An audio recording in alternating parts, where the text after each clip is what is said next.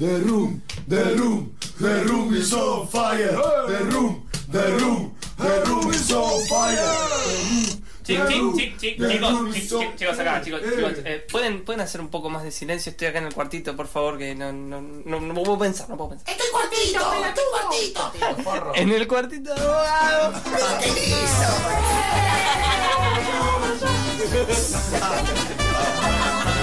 Chao. The Little Room of Bogado.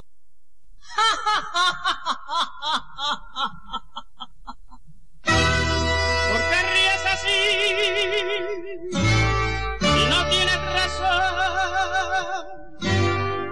para amargar mi corazón. Tú sabes que te quiero.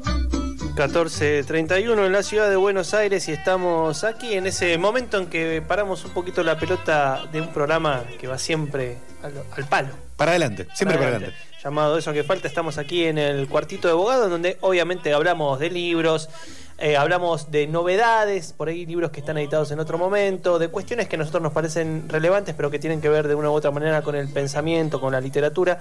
Y en esta oportunidad vamos a entrevistar a un escritor que lo he confesado más de una vez, eh, está dentro de la lista eh, pequeña, corta que tengo de los escritores de referencia, alguien a quien quiero y respeto mucho y que encima acaba de publicar un libro hace poco, pero tiene un libro anterior del cual también me gustaría hablar, que salió también en, en- en este año, a comienzos de, de Laspo. Estamos hablando de Martín Coan, quien editó a través del sello Anagrama hace muy poco la novela Confesión y antes de eso sacó Me Acuerdo por Ediciones Godot. Martín, ¿cómo estás? ¿Qué tal, Fernando? ¿Cómo estás? Bien, todo bien, por suerte, acá con muchas ganas de, hablar de estos dos libros, ¿no? Voy a hablar primero de Confesión, que es el que terminé hace poco, y lo tengo un poquito más fresco en la cabeza. Eh, Confesión es una novela, como bien dice la contratapa, tres tiempos, pero que bueno, tiene sus complejidades esos tres tiempos. La primera pregunta es, eh, ¿cómo surgió esta idea de, de trabajar, en principio, lo que sería el núcleo de la historia que tiene que ver con lo que sucede en comienzos de los años 40 en Mercedes?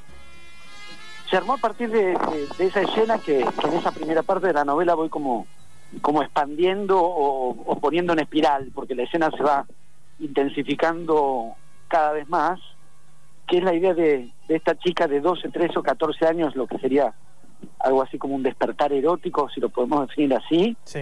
se asoma a la ventana, ve pasar a un vecino que pasa siempre, cada día a la misma hora, ella puede anticipar eso y, ver a ese vecino, contemplar el paso de ese vecino frente a la ventana de su casa, le produce en el, en el, cuerpo, digamos, todo un alboroto que es efectivamente un, un despertar sexual, solo que ese vecino que pasa frente a su ventana en esa ciudad de que es la ciudad de Mercedes, es Videla, a los 14 o 15 años, y, efectivamente la, la idea de ir pensando, no en, no, no en en cuanto a mi idea de que no es una novela sobre Videla, si, si uno piensa en desarrollar o trabajar esa figura, ¿no? Yo diría no es eso, sino más bien esa una indagación sobre esa mirada y sobre esa fascinación. En realidad yo diría es, me parece que sobre lo que escribí en esa primera parte, sobre la fascinación de esa mirada. Sí, y aparte eh, también eh, que eso es lo que, lo que a mí me parecía tan interesante, que volvías sobre este despertar sexual, cómo se manejaba en un ambiente pueblerino y católico, ¿no? Que, eso también tenía que ver con todo el peso de justamente la confesión, ¿no? Eh, una escena recurrente en toda esta primera parte es esta chica eh, que va al confesionario y un poco en el diálogo con el sacerdote va como explorando eso que siente cuando ve a este joven que eh, tempranamente a comienzo de, de la novela se lo menciona con su nombre y apellido. Jorge, es Jorge Rafael Videla de, de 15 a 16 años que resulta que bueno va cruzándose por la ventana y que despierta este sentimiento erótico en la, la protagonista al menos de la primera parte. Yo ta- también traté de trabajar en esa primera parte una cierta, eh, digamos, inscripción cronológica o la percepción del personaje que lo, que lo mira respecto del lector, porque el lector sabe, digamos, que ese- Videla es Videla, o sería Videla.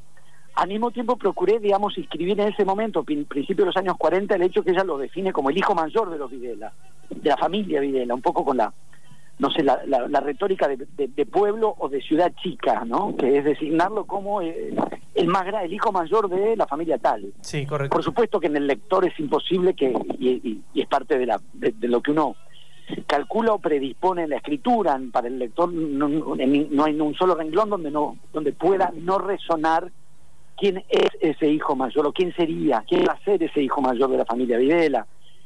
En cuanto a la confesión, que efectivamente fue cobrando un peso tan grande que terminó yendo a parar al título de la novela, que fue lo último que puse, porque efectivamente pre- fue preponderando en relación a algo que me, me doy cuenta que me ha interesado también antes, porque después advertí que estaba también de alguna manera en, en Ciencias Morales, la otra, otra Sí. novela que yo escribí, que es trabajar sobre el, el desencuentro o los... o, eh, las diferencias que alguien puede tener con su propio cuerpo. O sea, en lugar de pensar a alguien y su cuerpo en una relación de fusión o de mismidad o de completa integración, eh, más bien al revés, pensar los desfasajes, los desencuentros, los desacoples que alguien puede tener con su propio cuerpo, en lugar de pensarlo como una unidad absoluta, es también unidad entre, un sujeto o un yo o una conciencia y lo que le pasa al cuerpo, pensarlo desfasados, o sea, que al cuerpo le pasa algo, a nuestro, al cuerpo de uno, le pasa algo que uno no sabe bien qué es,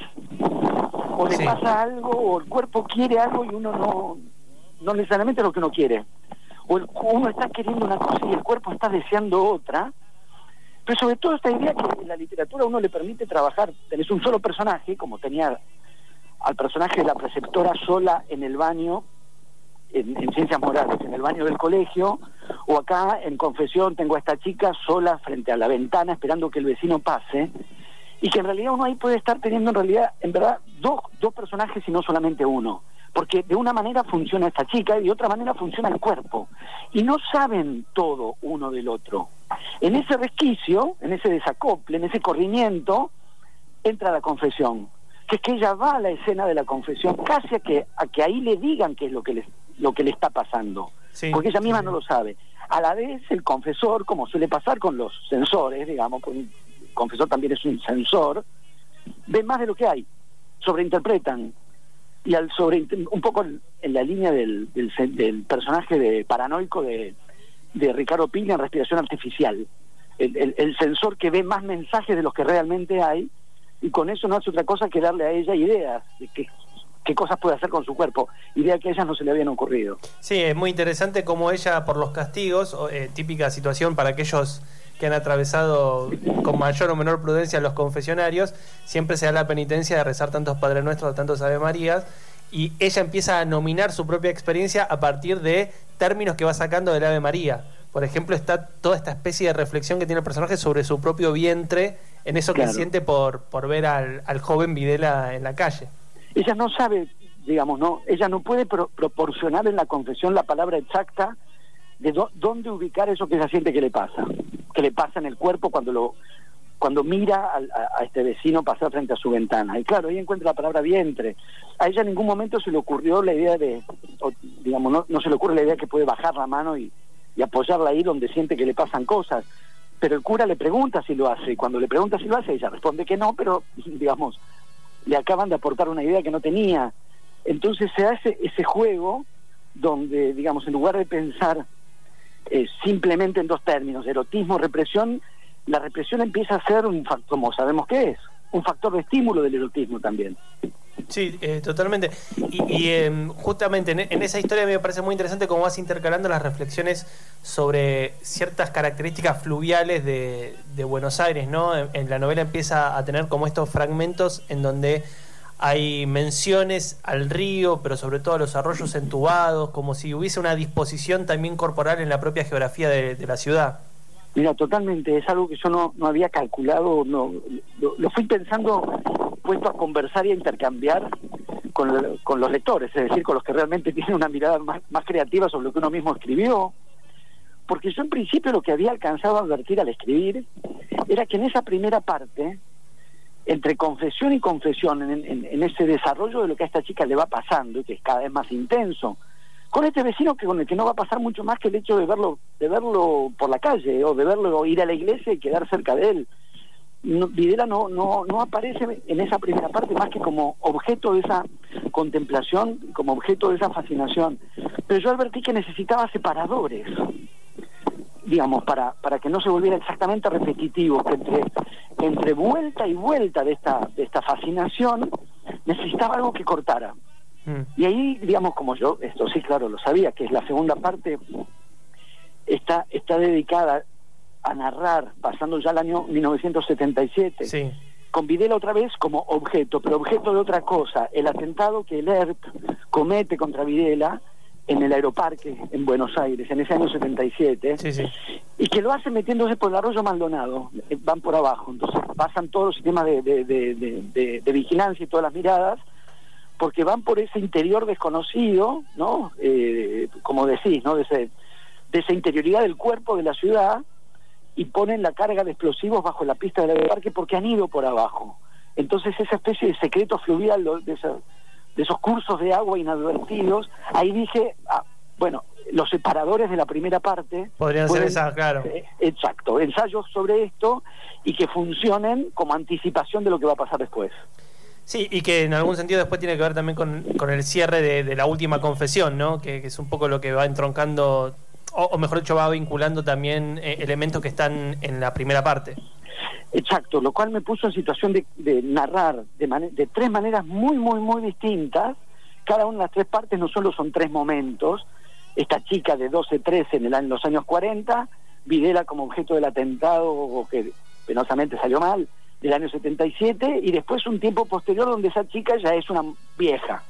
Ya es una vieja y está hablando con el nieto. Y, y cada una de las tres partes requirió una escritura muy distinta y al mismo tiempo que hubiese una articulación. O sea que la, la novela, efectivamente, espero que haya salido, en, en, en sus diferencias se integrara como, como un todo, porque, como bien decís, hay una confesión distinta en esa última parte. La abuela, ya siendo abuela, hablando con el nieto, de un modo que yo traté que fuera un poco voluntario y un poco involuntario. O sea, de a rato se dispone a contar lo que le cuenta, de a ratos uno tiene la sensación de que se deja llevar y habla más de lo que, de lo que calcula, y efectivamente hay una, una última confesión más o menos terrible que, está en esa última parte.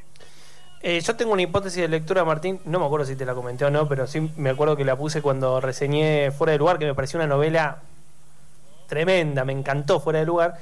Eh, que, que es esta cosa que aparece en tu narrativa de, eh, primero, siempre la- el problema de la mirada, ¿no? Siempre alguien que mira y Mm. un objeto mirado que muchas veces se tiñe de ese elemento erótico, relativamente sexual, etcétera.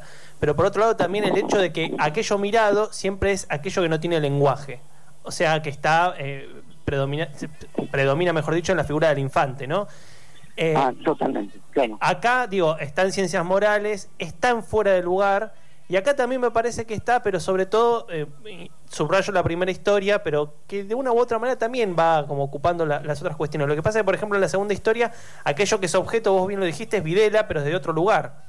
O sea, Exacto. es raro, o sea, me, me generó una sorpresa, confesión, porque cambia la naturaleza del objeto mirado. De repente el objeto mirado no es aquello que no tiene lenguaje, sino que es aquello que la novela no quiere darle lenguaje, pero que en algún sentido Mm. sí lo tendría, porque es una figura histórica cuyo nombre ya habla. Ah, ya, ya, ya, ya, ya. Suscribo la hipótesis con el entusiasmo que, a uno le suscita ser bien leído, que es la, la verdadera gran satisfacción que te da la literatura, que es que te lean, primero que te lean, pero además que te lean así de bien. Al mismo tiempo, y en la dirección, siguiendo tu, tu, tu línea de lectura, digamos, ahí me pliego, ahora no soy el autor del libro, soy el lector de tu lectura, que es, eh, efectivamente, pasa lo que vos decís, pero fíjate que para que pase lo que vos decís con Videla alcanza el nombre. Claro, sí. Solo con mencionar, inclusive el nombre cuando aparece me parece buenísimo, porque vos decís muy bien que se lo nombra como el mayor de los Videla, pero se hace referencia a los mellizos, Jorge y Rafael, que son los que después le dan nombre a Jorge Rafael Videla. O sea, indirectamente ya te aparece el nombre completo que, que es muy pesado. Digo, en cualquier lugar que donde lees Jorge Rafael Videla, ya viene con un montón de cosas encima. Al mismo tiempo, el dato de que él recibe el nombre de sus dos hermanos muertos. Yo creo que para es, fascinante en el sentido de, lo que de la significación que aparece concentrada ahí. Para una novela como esta se volvía como ineludible cuando cuando reparé o cuando recuperé o recordé este este dato. Los hermanos en la- esa familia eran cinco, los dos primeros mueren y se llamaban uno Jorge y el otro Rafael. Videla, lo que nosotros llamamos Videla, que era el tercero, recibe el nombre de los dos hermanos muertos, Mm. o sea, el nombre de la muerte. Así que, efectivamente, solo con el nombre uno ya tenía, porque ya tenía toda esta carga, porque es lo cuando uno trabaja con materiales históricos, cuando uno trabaja con materiales políticos, hay una carga de significación previa, sobre la cual después la, la significación literaria interviene para ver cómo maniobras o qué haces con eso, pero efectivamente tenés una carga de significación previa muy grande. Al mismo tiempo, y siguiendo lo que vos planteás, termino de, de visualizar la, la manera en que traté de trabajar esto, que es que Videla en la novela no habla, Claro. no habla nunca. Yo lo había pensado por algo que alguna vez trabajé en un ensayo, que era un ensayo sobre los silencios de Videla. Videla mismo, te- testimoniando su desempeño como terrorista de Estado, aunque no lo ponía en esos términos, marca algo que a mí me pareció muy inquietante, por ejemplo, respecto de la propia eh, determinación de la desaparición forzada de personas, que es que él avaló esa, eh, eh, esa acción, eh, avaló ese proceder, no diciendo nada. Claro. Esos cuatro momentos en el testimonio de, de Videla, y escribí un ensayo sobre eso porque me, me pareció estremecedor, que es que asumiendo, no, no, no pensando el silencio como pasividad o como abstención o como neutralidad, sino una manera de hacerse responsable y una manera de hacerse cargo. Esa combinación entre asumir la responsabilidad y al mismo tiempo en cierto modo abstenerse, me pareció definitoria de la condición de Videla en la historia política argentina, digamos, que quedó en ese lugar. El que no intervino activamente en cuanto a, digamos, estar concretamente en la escena, él mismo concretamente en la escena de la represión, como si lo estuvo, por ejemplo, Macera, o como si lo había estado, por ejemplo, Galtieri, y al mismo tiempo asumir la más plena y absoluta responsabilidad, como hizo en, en su condición de comandante jefe de las Fuerzas Armadas Sí. La función del silencio ahí, la idea de que, del que se hace responsable porque calla, la idea del que de quien toma una decisión callando. O sea que, que el silencio pasa a tener esta carga, ¿no? Que no eh, que es todo lo contrario de la neutralidad, al contrario, es una forma que a mí me resultó muy perturbadora de tomar una decisión, de avalar las decisiones más terribles de la historia argentina en el hecho de no decir nada y por lo tanto dar a entender. Claro, sí. Me, me- parece que eso puede haber traspasado también a la novela, que es la idea de, de- de la irradiación de una figura que no habla y que pasa a funcionar como una especie de finge, que creo que en la novela tiene un poco esa condición y que va en la dirección de lo que vos decís, objeto de una mirada, y en ese punto me parece que efectivamente eh, estoy de acuerdo con, con lo que con lo que decís. Yo diría pa- parecería ser que lo que yo narro no es aquello que está siendo mirado sino la mirada misma Claro, sí, sí, totalmente. Y aparte también eh, en, en la construcción, por ejemplo, del, del Videla joven, hay como una descripción muy fuerte de la rigidez de los, no sé, del, del peinado, de algo como, como vos bien decís, no propio de una esfinge, y por ahí Mm. frente a otra figura masculina que aparece también en la vida de, de esta joven, que es lo contrario, que es lo fluido, lo, lo, lo fofo, lo, lo que sí. Sí. puede, lo que sí es maleable, ¿no? Y es como lo húmedo claro lo húmedo. totalmente Claro, claro. Totalmente. Absolutamente. Y porque al mismo tiempo eso es lo que me permitió trabajar de modo que me dispuse a hacerlo en confesión, que no es desarrollar una psicología de Videla, incluso debe haber- se me ocurre, no sé si hay algo que me podría atraer menos desde el punto de vista literario, porque eso efectivamente habría implicado poner el foco en esa subjetividad, y a mí lo que me interesaba es constituirlo con- como objeto, un objeto tan, tan, tan cargado de significaciones como las que estamos enumerando, las que estamos mencionando, pero para poder trabajar los efectos de una mirada. Que Sí. tiene que ver con eso, lo rígido, ¿no? Alguien que no habla, y no hace falta que hable, tiene un nombre y una figuración, la combinación entre un nombre y una figuración, porque prácticamente no aparece en la novela, según yo recuerdo, sino como objeto de la mirada, más cerca, más lejos, aproximarse, mirarlo detrás del vidrio o, o no, pero no es otra cosa que esa estampa, esta palabra me parece que también puede funcionar, una estampa de lo recto, de lo inobjetable, de lo irreprochable, eh, de lo estricto, y me parece que, digamos, me interesó trabajar una mirada puesta sobre esa estampa, y trabajarlo como una estampa, no, no, no de otro modo. Por eso digo, la novela no es sobre Videla, es, sobre la mirada que Videla suscita. Eh, Martín, otro libro que apareció en, en todo este año, a comienzos de abril, si no me equivoco, fue Me Acuerdo, que me llamó poderosamente la atención porque era. van, me, me llamó la atención por ser un libro que mm, en el cual vos ponías elementos biográficos de una manera muy poderosa, pero al mismo tiempo también que te permitía discutir acerca de, bueno, qué hay acá, ¿no? O sea, que, cómo, cómo se lee esta, esta- estos fragmentos biográficos intercalados o propuestos fragmentarios, mezclados con imágenes. Eh, ¿Cómo apareció ese libro como proyecto, como idea? Y, y qué te parece que, cómo entra en serie, por ejemplo, con el resto de tu producción? Mira, a vos te llamó la atención y a mí también. A mí me llamó la atención un poco antes que a vos, porque a mí me llamó la Sí, atención. claro, momento decía, voy a escribir. Claro, pero, pero por un problema de, de- de- de desarrollo de los sucesos, digamos, ¿no? Porque la perplejidad puede ser semejante. Y, digamos, marcaría que de todos modos no surgió como proyecto de libro, surgió como impulso de escritura. Siempre surge como impulso de escritura. Yo nunca, por lo menos a mí, las cosas me funcionan así me dan ganas de escribir esto o aquello, y la historia o la trama o la narración se me va armando de un modo o de otro. El impulso siempre es la gana de escribir, ¿no? Es, "Voy- quiero hacer un libro. Yo pienso en el texto, no pienso en el libro. Cuando el texto está terminado, si me conforma, entonces empiezo a pensar en el libro. No antes, de tal manera que el objeto de deseo no es publicar un libro. El objeto de deseo es, es escribir. Y acá surgió absolutamente así, porque cuando lo empecé a escribir, ni se me cruzó que eso podía llegar a ser un libro. Ni siquiera en un momento diferido. Me pasó algo que es, y que también me desconcertó, porque no es el tipo de cosas que yo escribo, incluso es el tipo de cosas que a priori yo habría dicho que no estaba dispuesto a escribir. Y lo sigo diciendo. Entonces, como lo sigo diciendo, no estoy dispuesto a escribir sobre mí, no estoy dispuesto a escribir autobiográficamente, no estoy dispuesto en el sentido de que no estoy interesado Mm. no en sentido de no no lo admito. No me interesa. Tiene esa característica mi vida para la literatura para, mi escritura. Y tengo yo mismo esa característica para mi escritura. No me intereso como objeto de escritura. Y sin embargo estaba escribiendo me acuerdo cuyos materiales son completamente autobiográficos recuerdos de- propios. Así que yo también estuve desconcertado mientras escribía preguntándome por qué estoy escribiendo esto y dónde está la- el, el atractivo para mí, por qué esto sí me está atrayendo. Y la respuesta, por supuesto, no provino de mi vida, ni de mis recuerdos, ni de mi memoria, sino de la forma de la escritura. Lo que a mí me impulsó a escribir Me Acuerdo fue leer el Me Acuerdo de Perec. No fue mi infancia.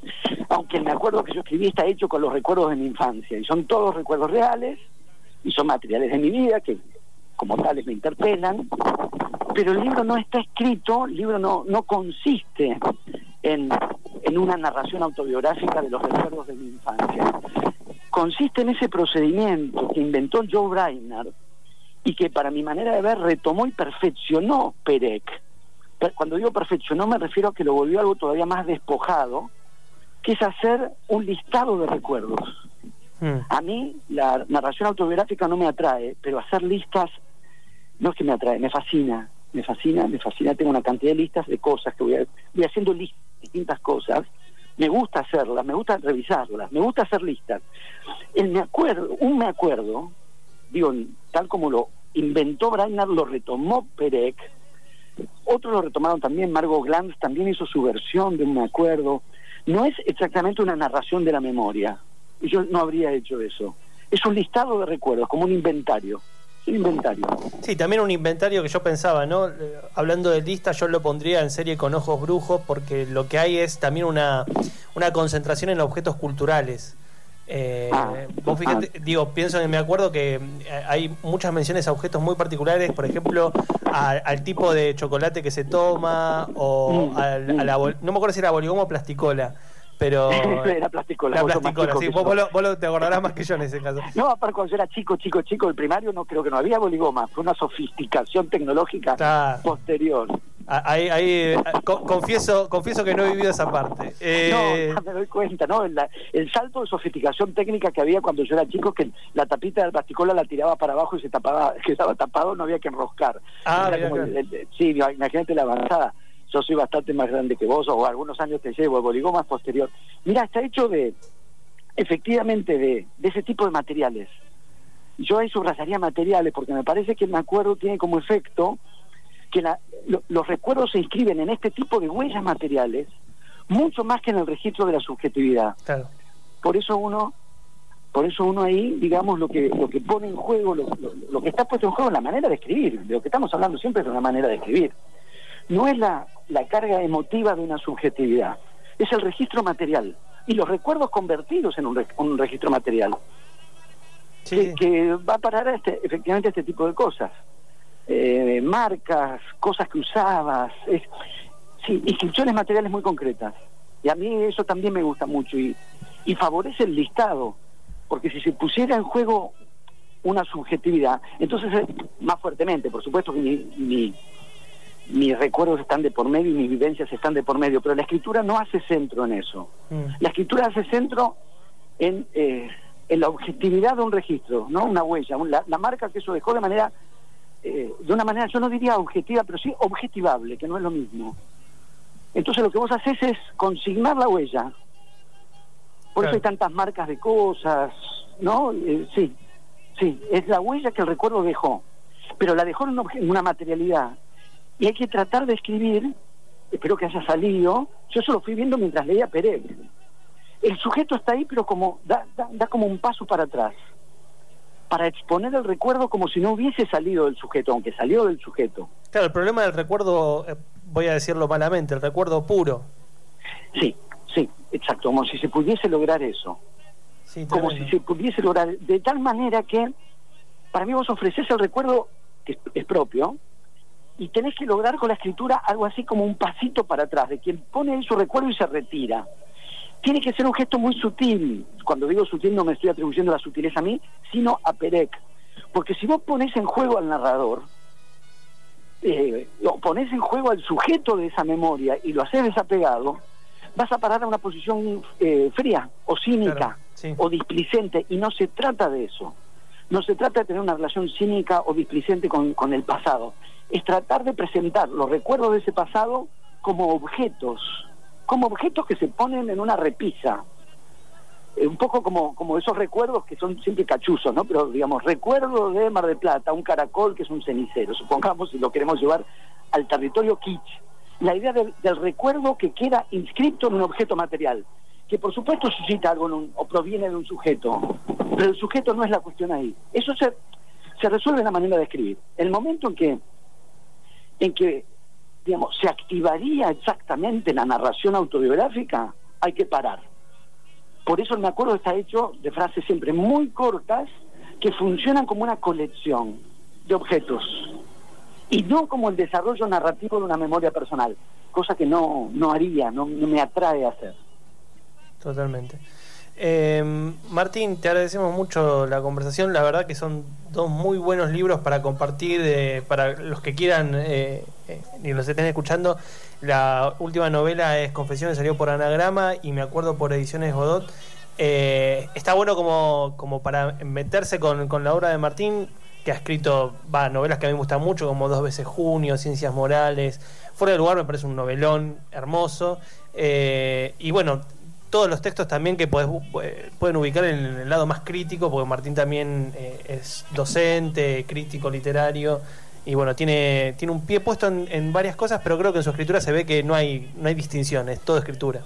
Es todo escritura, no escribo, no creo que haya, digamos, creatividad cuando uno escribe ficción y ejecución cuando uno escribe crítica literaria, por ejemplo. Me planteo el desafío que sea tan creativo hasta donde a uno le da la creatividad en un plano como en el otro. No hay, no, no, no practico esa división. Totalmente, sí, sí.